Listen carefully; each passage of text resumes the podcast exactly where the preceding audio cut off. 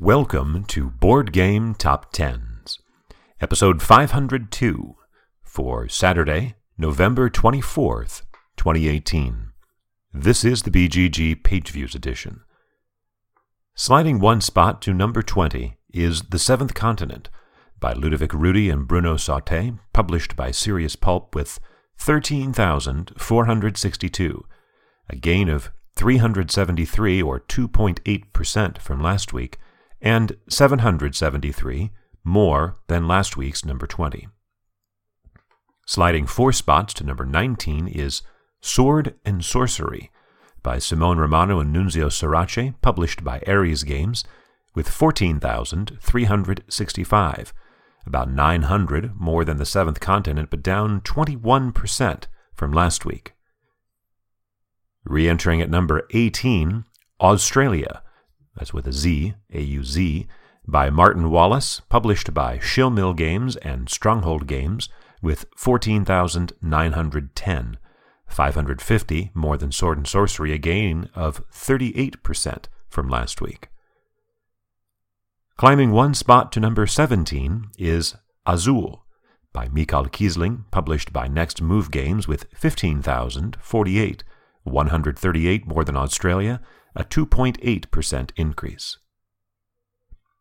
Sliding out of the top 10 from number 6 to number 16, Heroes of Terrinoth by Adam and Brady Sadler, published by Fantasy Flight Games with 17,107, a gap of 2,000 between Heroes of Terrinoth and Azul, but a decline of 41%. That is the biggest percentage decline within the top 20. Climbing one spot to number 15, Gugong by Andreas Steding, published by Game Brewer, with 17,866, 759 more than Heroes of Terrinoth, and a slight decline of 1.6%. Falling out of the top 10 from number 10 to number 14, Teotihuacan by Daniele Tascini, published by NSKN Games, with 18,914, a thousand more than Gugong, but off 6.5% from last week. Sliding back two spots to number 13, Scythe by Jamey Stegmaier, published by Stonemaier Games with 19,062, a gap there of only 148 and a 4.5% decline.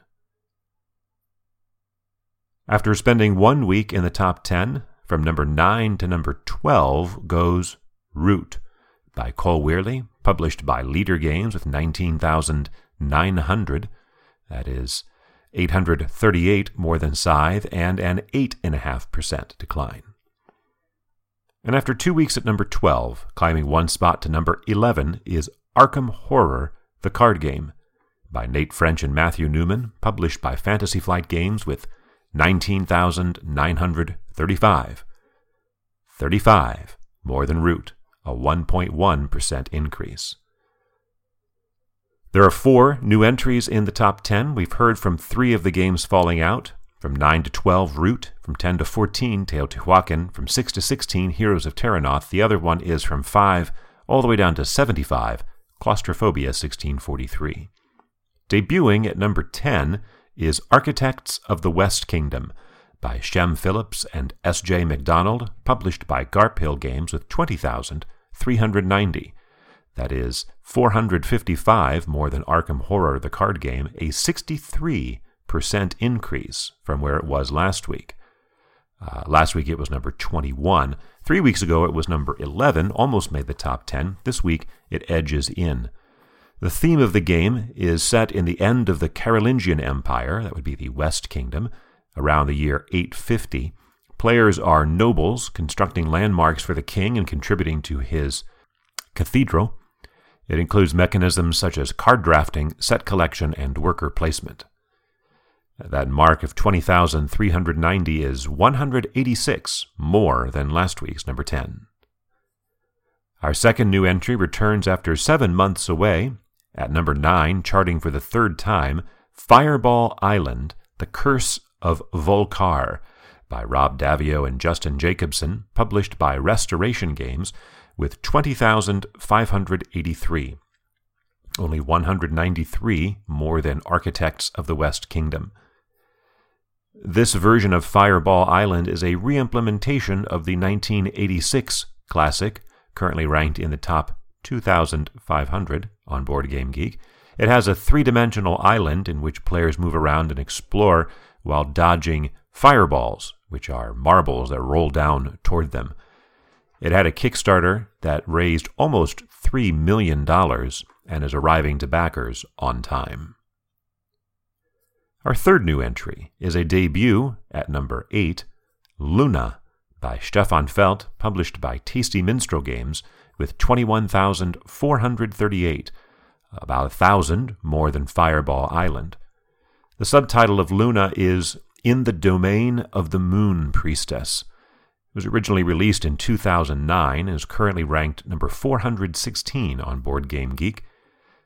It has is a worker movement game, is how it's described, with a modular board, and is currently on Kickstarter with a deluxeified edition for the 10 year anniversary of the game, at a $30,000 goal, and has had $84,000 pledged. After hitting number one two weeks ago and then sliding to number four last week, losing another three spots down to number seven is Arkham Horror the third edition, by Nikki Valens, published by Fantasy Flight Games with 22,004 views. That is 566 more than Luna, but a decline of 35% from last week. Our highest new entry is at number 6. It is a debut, Space Corp, by John H. Butterfield, published by GMT Games with 22,279. 275 more than Arkham Horror. The subtitle of this game is 2025 to 2300 AD. It's based on a hard science fiction two book series called the Galactican series by Ejner Fulsang. The theme is colonizing outer space, and it takes place across three different eras. First, colonizing Mars, then the outer solar system, and then moving on to neighboring stars. Each era takes place on a different board. The gap between Space Corp at number 6 and Heroes of Terrinoth down at number 16 is only about 5,000 views. That's a very tight bunching for all of those games. Uh, it's a 5,000 view gap from number 6 up to number 4. Uh, that's pretty normal, right, as we see things space out toward the top. The gap from number 6 to number 5 is 2,500. There at number 5, climbing three spots from last week, is Spirit Island by R. Eric Reuss, published by Fabled Nexus with 24,783 views, a gain of 2.2% from last week. Also climbing three spots, up to number 4, is Terraforming Mars by Jacob Fryxelius, published by Stronghold Games with 27,009 views, about 2,200 more than Spirit Island, and a 1.1% increase. Number four is the highest position Terraforming Mars has seen since September 29th, when it was last number four. In its second week on the countdown, sliding two spots from number one to number three is Betrayal Legacy by Rob Daviau, published by Avalon Hill Games, with 30,748, about 3,700 more than Terraforming Mars, but a decline of almost 20,000 views from last week, a 39% drop. That is the largest decline within the top 10. After two weeks at number three, climbing one spot to number two is Gloomhaven by Isaac Childres, published by Cephalofair Games, with 38,339, that's 7,000 more, 7,600 more than Betrayal Legacy, and a small decline of only 1.3% from last week. This is Gloomhaven's 20th week at number two, still number two in all time placements at uh, number two. The number one game in that position is, of course, Netrunner, which had 29 weeks ultimately at number two.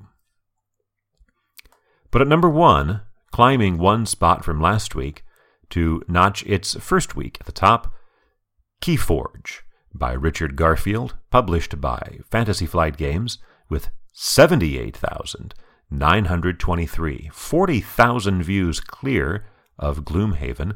That's a gain of 37,646, or 91%, making it the biggest gainer on the chart this week, and is our seventh new number one in the last nine weeks.